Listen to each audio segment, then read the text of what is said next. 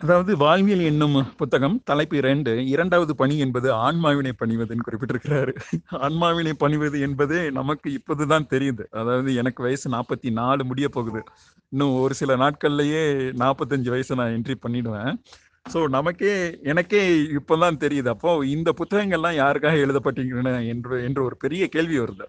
அதாவது குழந்தைகள் வந்து குருவனை குறிப்பிட்டிருப்பாங்களா குழந்தைகள் வந்து வயதிலும் உருவத்திலும் மட்டும்தான் சிறியவர்கள். ஆனால் அவர்கள் கனிந்த ஆன்மாவினை உடையவர்கள் அப்படின்னு சொல்லுவாங்க. இன்னொரு முக்கியமான பாயிண்ட் இருக்கு. அதாவது ஒரு குழந்தை வந்து பி- பிறவி எடுக்கும்போது அதே குடும்பத்துல தான் மறுபடியும் வந்து பிறவி எடுக்குமா? ஒரு ஆன்மாவானது. இப்போ ஃபார் அன் எக்ஸாம்பிள் உங்க அப்பாவோ உங்க தாத்தாவோ உங்களுக்கு வந்து குழந்தையா பிறந்திருப்பாங்க. சரி அது அப்படியே ரிப்பீட் ஆகிட்டு இருக்கணும் அந்த கர்ம வினைகள் நீங்கள் அவங்களுக்கு செஞ்சது அவங்க உங்களுக்கு செய்வாங்க. அப்படியே இது ரிப்பீட் ஆகிட்டு இருக்கும். இதுதான் சைக்கிள் பிறப்பு இறப்பு என்னும் சுழற்சியில் மாட்டிக்கிட்டு மக்கள் முழிக்கிறதுக்கு முக்கியமான காரணமும் இது ஒன்றாக இருக்கக்கூடும். ஸோ நான் என்ன சொல்ல விரும்புறேன் அப்படின்னா இந்த ஞானாலய குழந்தைகள் வந்து நாளைக்கு நாம இன்னைக்கு ஆற்றுகிற பணிகளை பன்மடங்கு வீரியமா செய்வாங்க. ஏன்னா நம்ம இப்ப செய்யறதெல்லாம் பார்த்துக்கிட்டு இருக்காங்க. நீங்க வந்து எல்லாருக்கும் சொல்றதையோ புத்தகங்கள் படிக்கிறதையோ இல்ல தியானங்கள் செய்யறதையோ பார்த்துக்கிட்டு இருக்கிற குழந்தை வந்து இன்னும் பன்மடங்கு ஆற்றலா தாய் எட்டு அடி பாய்ந்தால் குட்டி பதினாறு அடி பாயும் என்பதே உண்மையாகும். ஸோ அதுதான் இந்த சாப்டர்ல அவர் குறிப்பிட்டிருக்கிறாரு. அதாவது ஆன்மாவினை பணிவது எப்படி அப்படின்னா குருவன் ரொம்ப அற்புதமா இப்ப கொடுத்துருக்காங்க. குழந்தைகள் தீட்சை வாங்கினவங்களுக்கு தெரியும். அதாவது வெண்மை நிற ஒளியினை சிரசு முழுவதுமாக பரவுவதாக கருதி உலகம் முழுவதும் உள்ள குழந்தைகளுக்கு எல்லாருக்கும் போய் சேரட்டும்னு கொடுத்திருப்பாங்க. எவ்வளவு கருணை இருந்தா குழந்தைகளுக்கு வந்து ஒரு அற்புதமான வழிமுறை கொடுத்துருப்பாங்க பாருங்க. அதைத்தான் இங்க முருகப்பெருமானானா இன்டைரக்டா குறிப்பிடுறாரு. என்ன குறிப்பிடுறாருன்னா ஆன்மாவினை பணிவதனால் சிரசில் உள்ள வெள்ளை அணுக்கள் என்னும் துணை அணுக்கள் வந்து பெருகிடும். அதன் மூலமா காந்த ஆற்றல் பரவும் அப்படின்னு குறிப்பிட்டிருக்கிறார். அதாவது ஆன்மாவினை பணிந்து உருகினால் ஆன்மாவே உடலினை காக்கும் உயரிய நிலை. ஆன்மாவே சிவபெருமான் என்றும் சத்திய நிலையினை உணர்ந்திட வேண்டும் குருவனை வெரி லேட்டஸ்ட் மெசேஜ் சிவபெருமான் என்பவர் நமது ஆன்மாவே அப்படின்னு குறிப்பிட்டிருந்தாங்க வெரி லேட்டஸ்ட் மெசேஜ் ஸோ அதனோட தொடர்ச்சியா அது திருவள்ளூர் கூட ஒரு திருக்குறள் சொல்றாருல்ல தானுயிர் தானாரப்பற்றானே ஏனைய மண்ணுயிர் எல்லாம் தொடும் அப்படின்றாரு. அதாவது தன்னோட ஆன்மாவை இயக்க கத்துக்கிட்டீங்கன்னா தன்னுடைய ஆன்மாவினை விடுவிக்க கத்துக்கிட்டீங்கன்னா இந்த ஜீவ சமாதிலாம் சொல்றாங்க இல்லையா? ஒரு டைம் அண்ட் டேட் கொடுத்துட்டு அவங்க வந்து அவங்களோட உடலை உயிரானது உடலை அப்படியே விட்டு விட்டு உடல் உயிர் மட்டும் அப்படியே போயிடும். உடல் உடல் மண்ணுக்கு உயிர் விண்ணுக்கு. அது ஏன்லாம் நம்ம சிந்திச்சுட்டு போயிருந்தா அது நிறைய நீண்ட பதிவாக போயிட்டே இருக்கும். ஸோ இதை நிப்பாட்டிக்கலாம். ஸோ ரொம்ப ஒரு முக்கியமானது உயிரினை உயிரினை பணியும் அல்லது உயிரினை வழிபடும் கலையினை அப்படின்னு கொடுத்துருக்கிறாரு. இது ஒரு ஆற்று சரிங்களா? எத்தனையோ வாழ்வியல்ல வந்து பல்வேறு இயல்கள் இருக்கின்றன. ஆனா இது ஒரு உயரிய கலைன்னு சொல்றாரு. ஆய கலைகள் அறுபத்தி நாலுல இது ஒரு கலையா ஏற்று பயந்துட வேண்டியதான் அதாவது இந்த பத்து வயசுல இந்த குழந்தைங்களுக்கு கண்டிப்பா இதை சொல்லி கொடுக்கணும்னு சொல்றாரு. ஸோ பெற்றோர்கள் இதை கேட்டுக்கொண்டிருந்தால் உங்கள் குழந்தைகளுக்கு இமீடியட்டா தன்னுடைய ஆன்மாவினை பணிவதற்கு கற்றுக் கொடுக்க வேண்டும். அதன் மூலமாக உயரிய காந்த ஆற்றல் என்பது கசிந்து துணை அணுக்களுடைய வெப்பத்தை குறைத்து காந்த ஆற்றல் என்பது சிரசு ஃபுல்லா பரவிடும். அதன் மூலமாக உடல் மற்றும் உயிரில் அணுக்கள் ஞானம் என்பது பெருகிடும் அப்படின்னு குறிப்பிட்டிருக்காரு. ஸோ இதுதான் இரண்டாவது சாப்டர் ஆன்மாவினை எப்படி பணிவது?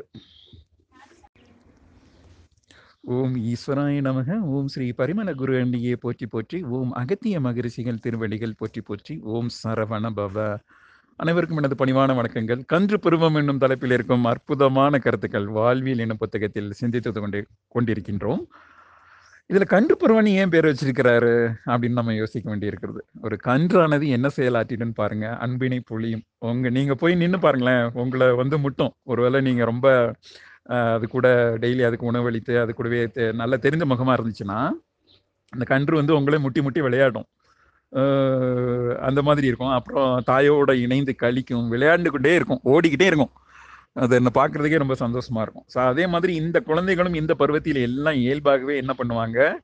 விளையாண்டுக்கிட்டே இருப்பாங்க. விளையாடுவது மற்ற நண்பர்களை பெருக்குவது எப்பவுமே ஃப்ரெண்ட்ஸோட இருக்கணும் விளையாடணும். நைன்டிஸ் கிட்ஸுக்கு இப்போ இருக்கிற குழந்தைங்களுக்கு நீங்கள் செல்ஃபோன் கொடுத்தீங்கன்னா போதும். செல்ஃபோனோட விளையாடுவாங்க. செல்ஃபோனை அவங்க ஃப்ரெண்ட்ஸா இது எல்லாம் களியின் செயல் இல்லை? என்ன பண்றது? நம்ம அந்த செவன்டிஸ் எயிட்டிஸ் கிட்ஸுக்கு கிடைத்த வாழ்க்கை இனிமே எந்த ஒரு பிரிவினருக்கும் கிடைக்காது. ஏன்னா வாழ்வின் எல்லா நிலைகளையும் நம்ம பார்த்துட்டோம்ல.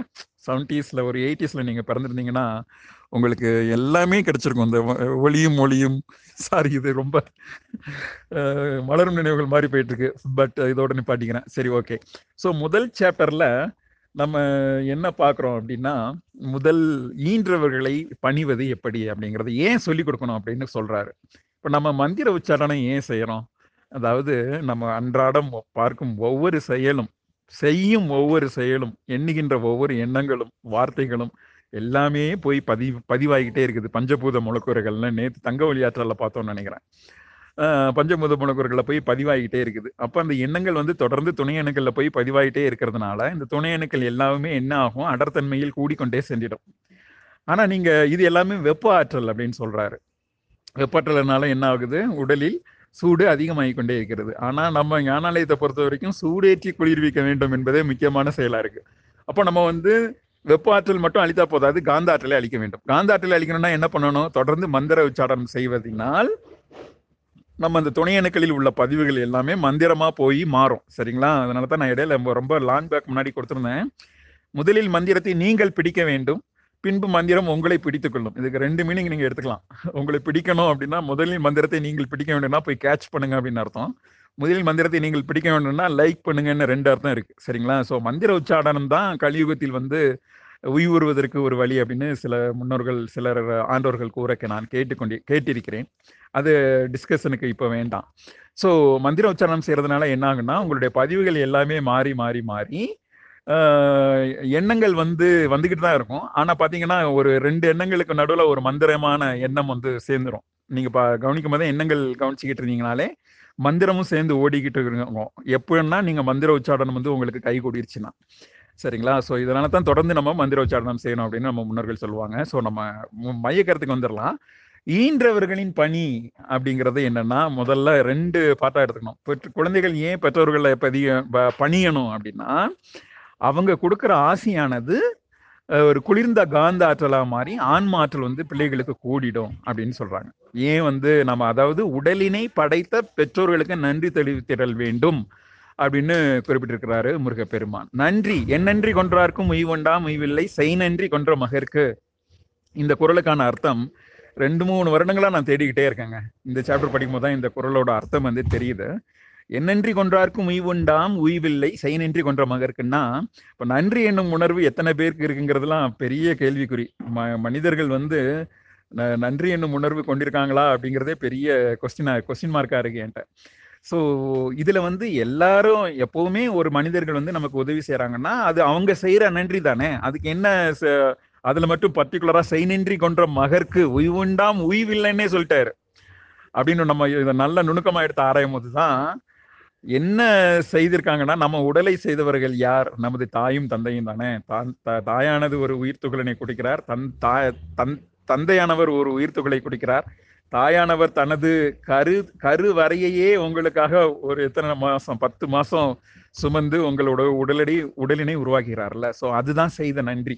நமது உடலினை செய்த நன்றி. நமது தாய் தந்தையரை வந்து பணிந்திடும் பழக்கம் என்பது கலியுக மானிடருக்கு இல்லவே இல்லைன்னு குறிப்பிட்டார் அது மறை மறைஞ்சு போயிடுச்சு ஏன் காரணம்னா பெற்றோர்களும் உயரிய செயல் ஆற்றுவதில்லை. அதன் மூலமாக பதிவுகளாக பிள்ளைகளின் மனதில் பதிந்திட இயல்வதில்லை அப்படின்னு குறிப்பிட்டாரு ஸோ இது ஒரு பத்தாவது வயசுல இருந்து இதை ஒரு குழந்தைக்கு நீங்க டீச் பண்ணி அதை டெய்லி அவங்க செஞ்சுட்டாங்கன்னா அவங்களுடைய ஆன்ம ஆற்றல் என்பது பல் மடங்காக பெருகிடும். அதாவது பெற்றோர்களை மட்டுமல்ல அந்த மற்ற மற்ற ஆன்மாக்களோ இறைநிலைகளையோ பணிந்திட கற்றுக் கொடுக்க வேண்டும். வணங்கிட கற்றுக் கொடுக்க வேண்டும் அப்படின்னு ரொம்ப ரொம்ப ஒரு நல்ல ஒரு பிளெஸிங்ஸாக கொடுத்துருக்கிறார் முருகப்பெருமான். ரெண்டாவது பெற்றவர்களும் எண்ணங்களின் மூலமாக தொடர்ந்து பிள்ளைகளுக்கு வந்து பிள்ளைகளோட ஆன்மாக்களுக்கு ஆற்றல் பரிமாற்றம் நடத்திட வேண்டும் ஆசிகள் வழங்கிட வேண்டும் அப்படின்னு கொடுத்துருக்கிறாரு. ரொம்ப ஒரு அற்புதமான கருத்தாக இருக்குது இது ஒரு ரொம்ப வெரி இம்பார்ட்டன்ட் பாயிண்ட்டாக இருக்குது சரிங்களா? ஸோ அதுக்கப்புறம் என்ன சொல்கிறாரு அதன் மூலமாக முதன்மையான கடமையாக ஏற்க வேண்டும். ஈன்றவர்களை இழந்திட்ட பிள்ளைகளே ஆயினும் ஈன்றவர்களை பிரிந்து வாழும் பிள்ளைகளே ஆயினும் தனது எண்ணங்களால் வணங்கி போற்றிட உயரிய ஆற்றல்களை பெற்றிடுவர் அப்படின்னு இந்த சாப்டர் கொடுத்திருக்கிறாரு. ஸோ இதுதான் ஒவ்வொரு பாயிண்டாக எடுத்து டிஸ்கஸ் பண்ணலாம்னு நினைக்கிறேன். ஏன்னா மொ- பெரிய ரொம்ப பெரிய சாப்டராக இருக்குது ஒவ்வொரு சாப்டரும் அதை சில பாயிண்ட்ஸ்லாம் மிஸ் ஆகுது. ஓவரால் எடுக்கணும்னா ஸோ ஒவ்வொரு சாப்டராக ஒவ்வொரு பாயிண்ட்டாக எடுத்துகிட்டு போடலான் இருக்கிறேன். நன்றி வணக்கம்.